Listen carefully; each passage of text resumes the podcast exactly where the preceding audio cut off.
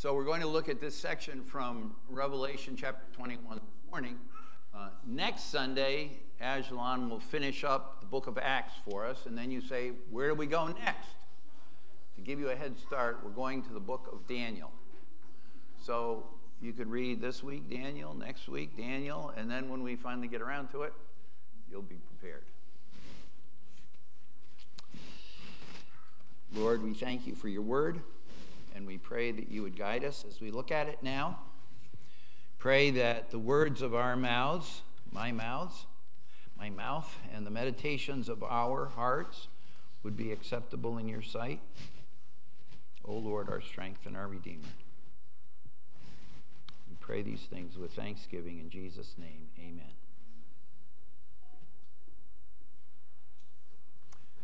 Holiday greetings.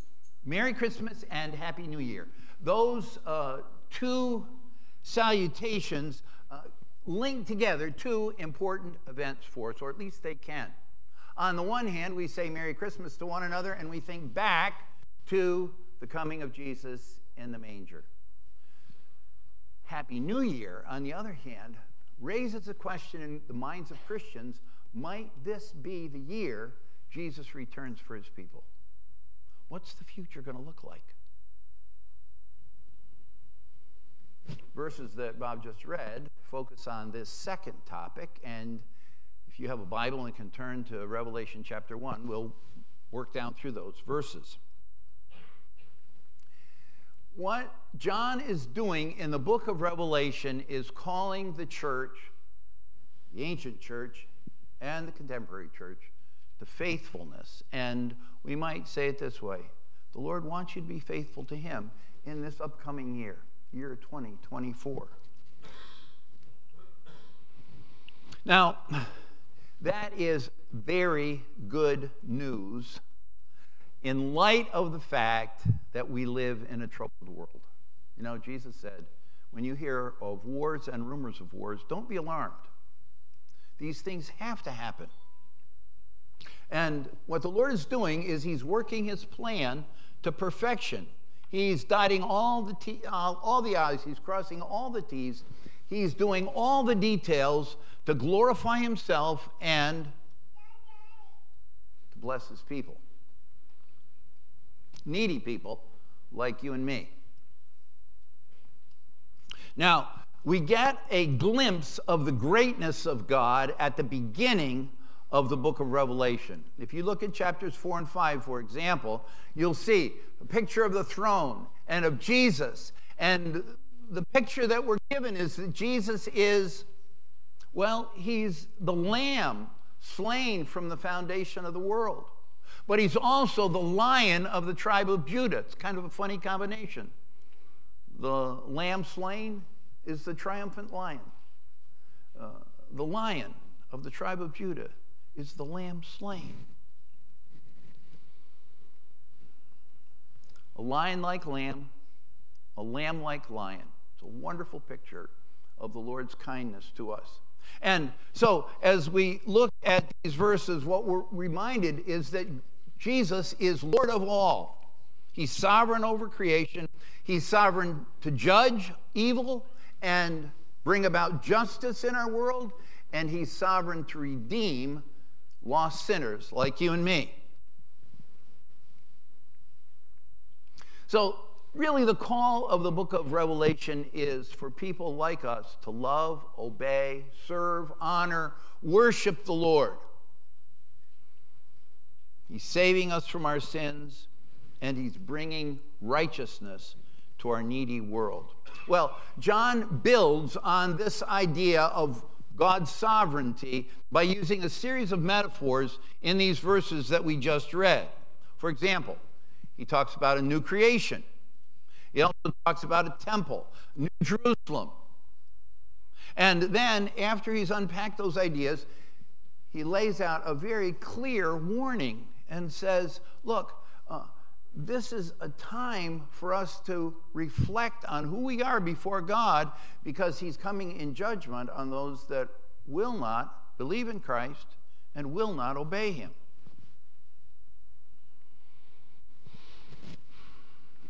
Well, let's look at John's experience. It's right there in verse 1. He says, I saw a new heaven and a new earth. Uh, the reason is because the first heaven and the first earth have passed away. Uh, this first creation is dissolved, and the second has been established to replace it. And what's in view here is the coming of Jesus. Summarizing this newness, he says at the end of verse 1 the sea was no more. Now, we have touched on how the Bible uses this idea of water, uh, the sea. Uh, but to review a little bit, remember Israel passes through the Red Sea, and Jonah has his experience with the sea, and Jesus' disciples are out on the sea, and it's turbulent. And uh, most recently, the people in Malta think that Paul has survived a horrible storm. He's a murderer, he must be, and the reason they surmise that is because a viper has just latched on him. And they think it's only going to be a matter of time before he dies. Uh, Isaiah tells us the wicked are like the troubled sea when it cannot rest, whose waters stir up mire and dirt. Now, in the book of Revelation, the sea uh, is a little more focused than all of these examples I just laid out. Uh, if you look at the beginning in chapter 4, one example, uh, the sea is the, uh, the origin of cosmic evil. It is also representative of unbelieving and unrepentant nations. Uh, the sea is described in Revelation as the place of the dead, the place for idolatrous world trade, and um, then a little literal body of water that represents the old world. Well, in this new creation, there is no more sea. Why? Because Jesus, in his death and resurrection, has removed Satan's threat from God's people.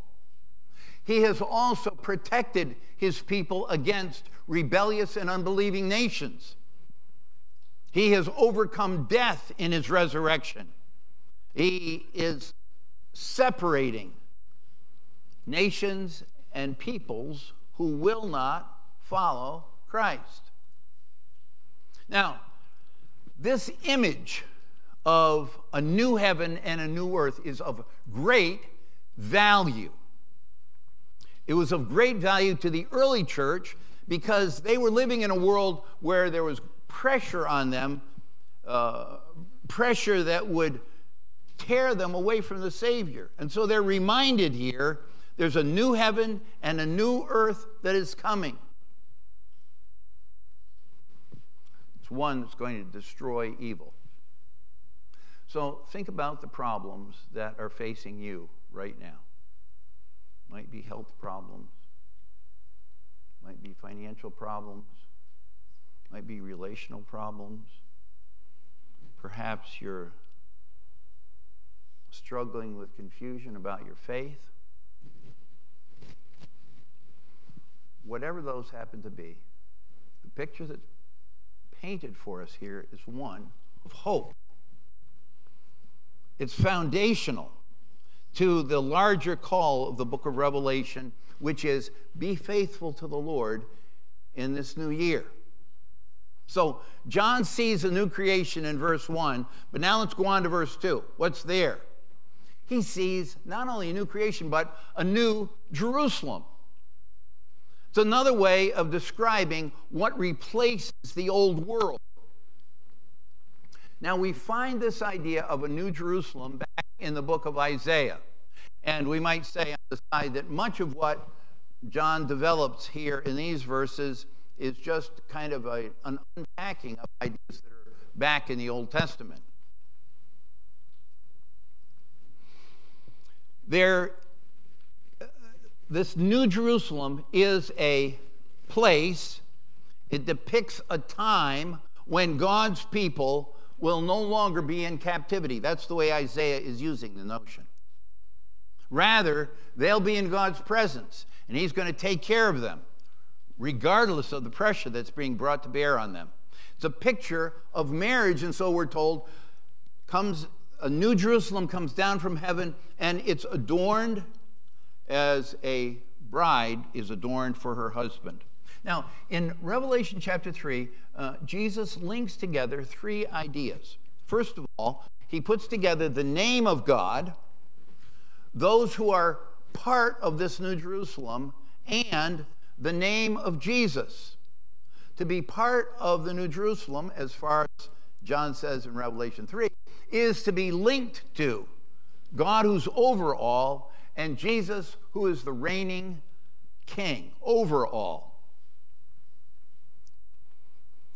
The change, there's a change here too from what we might call the temporary to the eternal. He says, I saw a new heaven and a new earth coming down out of heaven from God. There's this eternal kingdom that's in view. And the inference is that it has already begun to show its presence in our world. You know, we talk about how, yeah, I have been saved from my sins, but I'm not in heaven yet. And so we use this kind of language. I'm already saved, but I'm not yet saved. Well, that's kind of what's going on here. There's this new heaven and new earth, or this new Jerusalem that's coming down from heaven, and it's already showing its power in the world in which we live. There's a difference, though.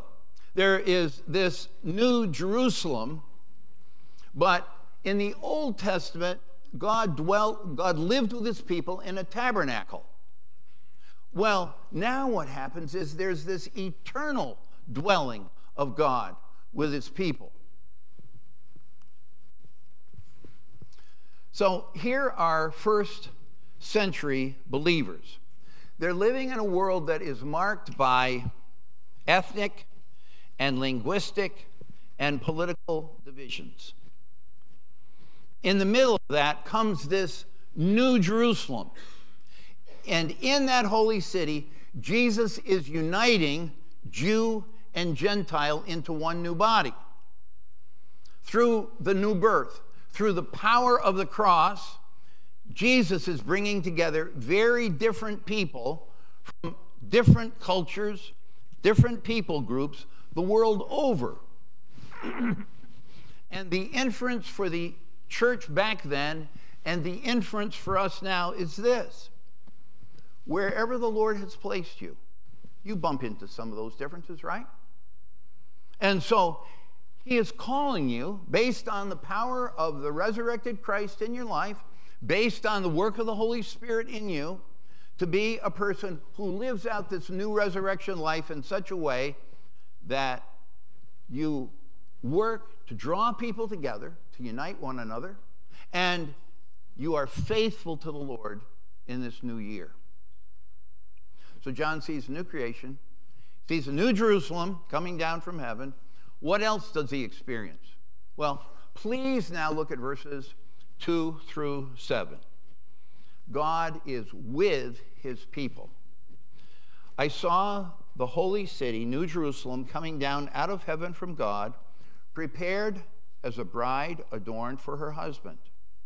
And I heard a loud voice from the throne saying, Behold, the dwelling place of God is with man.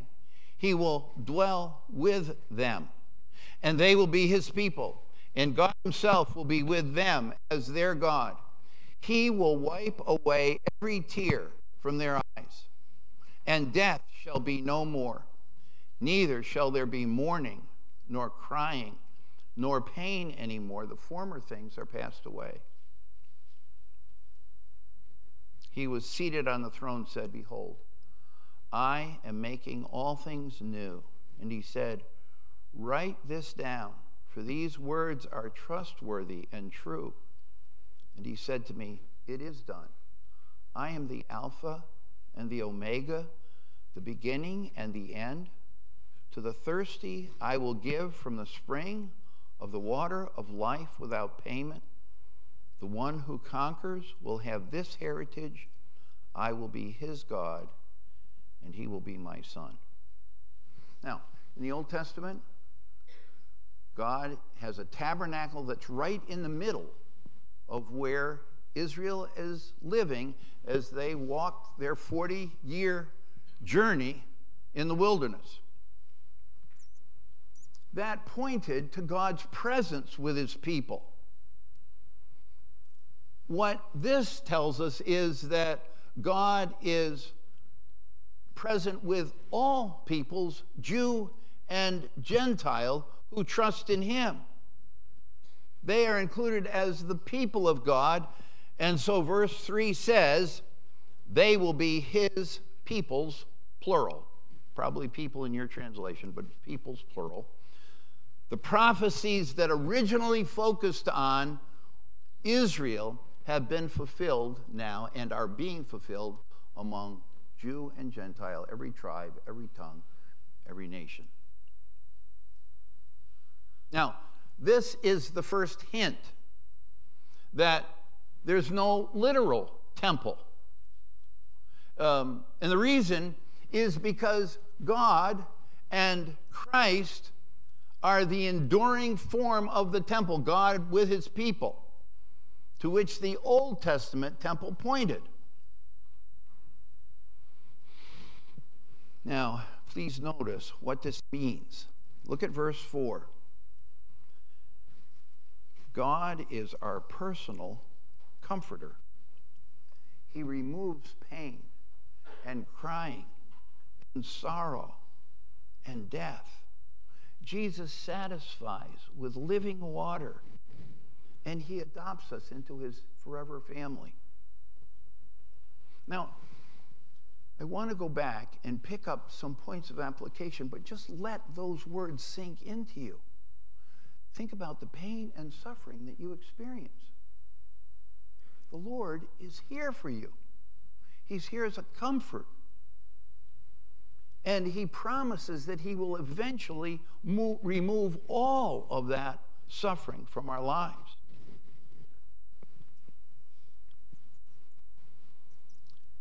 Jesus is here for you today with whatever pain and disappointment you're struggling and you receive help from him by faith. So turn to him in faith with your sense of loss and confusion. Turn to Jesus. Say, Lord, help me in the difficulties that I'm experiencing. I don't know which way to turn. Jesus is here for you. These verses about a new heaven and a new earth and about suffering being removed uh, point us to this idea that the future is coming to us in Christ. And so, how did Jesus live in the in between time? How did Jesus live in a world where he experienced difficulties? Well, here's a second application. When Jesus saw the crowds, we're told that he was moved by compassion. He's moved with compassion for them because they were like sheep without a shepherd. We, like Jesus, live in this in between time. We have not yet experienced the new heaven and the new earth. By faith, we look forward to the coming of Christ. And what do we do in the meantime to be like Jesus? Well, we're called to be people of compassion. Remember uh, the story that Jesus tells? There's a young lawyer that comes to him and he wants to know who's his neighbor, and so Jesus tells the story of the Good Samaritan. He says there's this Samaritan, and Jews didn't think very highly of Samaritans. So Samaritan comes along and he sees the man who's been abused and he is moved with compassion toward him. And he picks him up and he takes him to an inn and he provides for his needs. And then as he has to leave, he says, Here's some money to the innkeeper. You take care of him, and when I come back, uh, I'll make up the difference if you spend more on him. When you're moved with compassion, following Jesus, you move toward people that are hurting. And that's what Jesus says here in the parable of the Good Samaritan. And that's what Jesus empowers you to do out of the resources that he provides by his Spirit. So, as you begin this new year, pray. Ask the Lord to give you somebody's toward whom you can be compassionate.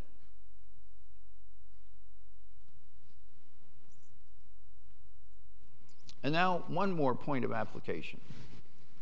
These verses describe the new heavens and the new earth. They mark the time when Christ will have finally saved all those for whom he died. We're not there yet. Uh, there are still others to be drawn to Christ. Who knows how many? Are they thousands, tens of thousands, hundreds of thousands? Are there millions of people around the world who don't know the name of Jesus or don't have contact with a Christian? Well, Peter links what we just see, what we see here in Revelation 21. Peter links that uh, with how we're to behave in this in between time. In uh, 2 Peter chapter 3, verses 10 to 13, Peter says this The day of the Lord is coming. Good news. It's coming like a thief in the night. The heavens will pass away the heavenly bodies will be burned up and dissolved. The earth and its works will be done away with. And what he says fits hand in glove with what we read here in Revelation 21. And then he goes on and he says, Since these things are to be, what sort of people ought you to be? You ought to live lives of holiness and godliness. And then he has this key phrase waiting for and hastening the coming of the day of the Lord. What's it mean to be faithful to the Lord in this in between time? We look forward to it. As John teaches us to pray at the end of Revelation, we pray, Come quickly, Lord Jesus. But we do more than pray, Come quickly, Lord Jesus. We also say, Lord, what can I do to speed your coming? I don't understand that very well. But that is the command of this verse. Look forward and hasten or speed the coming of the day of the Lord. Well, we do know a couple things. Jesus said, uh, pray. He says, pray the Lord of the harvest that he would send forth more workers into his harvest field. That's one of the things that you can do in this new year. You can say, Lord, would you help me to be more faithful in praying that there'll be more workers sent out to places where there is no gospel witness? There's something else you can do. You can say, Lord, now would you lead me to somebody with whom I can be a faithful witness to you. You know, the book of Acts is all about that being faithful witnesses for Christ.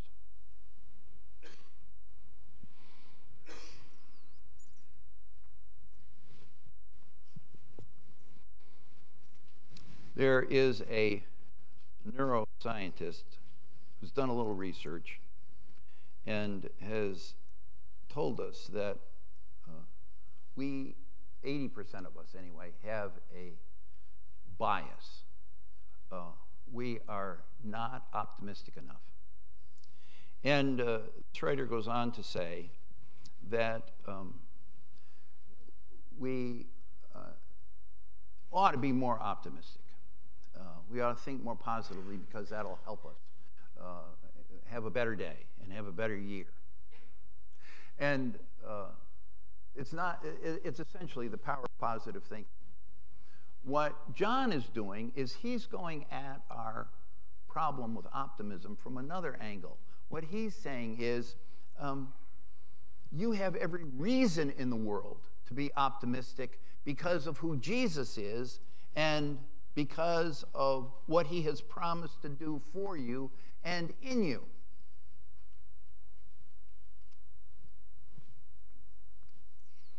He tells us the grace of God, which has appeared unto all men, brings salvation and it instructs us to, die, to deny ungodliness and worldly lust and to look forward with anticipation to the day of the Lord. Jesus is coming again. And what will happen besides the blessings that are been, have been outlined? Well, there's going to be a cosmic time that will be turned into eternity. That's one of the things that happens. There'll be separation from God that will be changed into intimate communion with Him. Death will be a thing of the past because the saints drink from the water of life. And the Lord will establish justice and righteousness in a world by his righteous judgment. And so please now look at verse 8. But as for the cowardly, the faithless, the detestable, as for murderers, the sexually immoral, sorcerers, idolaters, and all liars, their portion, they will have their portion in the lake that burns with fire and sulfur, which is the second death. God is bringing a new world and God is eradicating evil. And so there's every reason for us to be hopeful.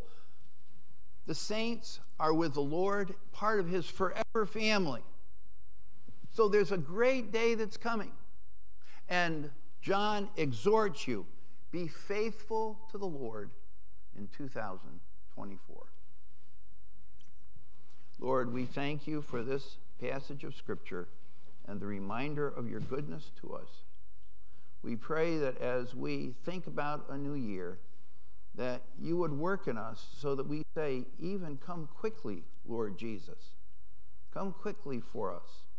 Uh, bring us home. Uh, establish your eternal righteousness. And may that be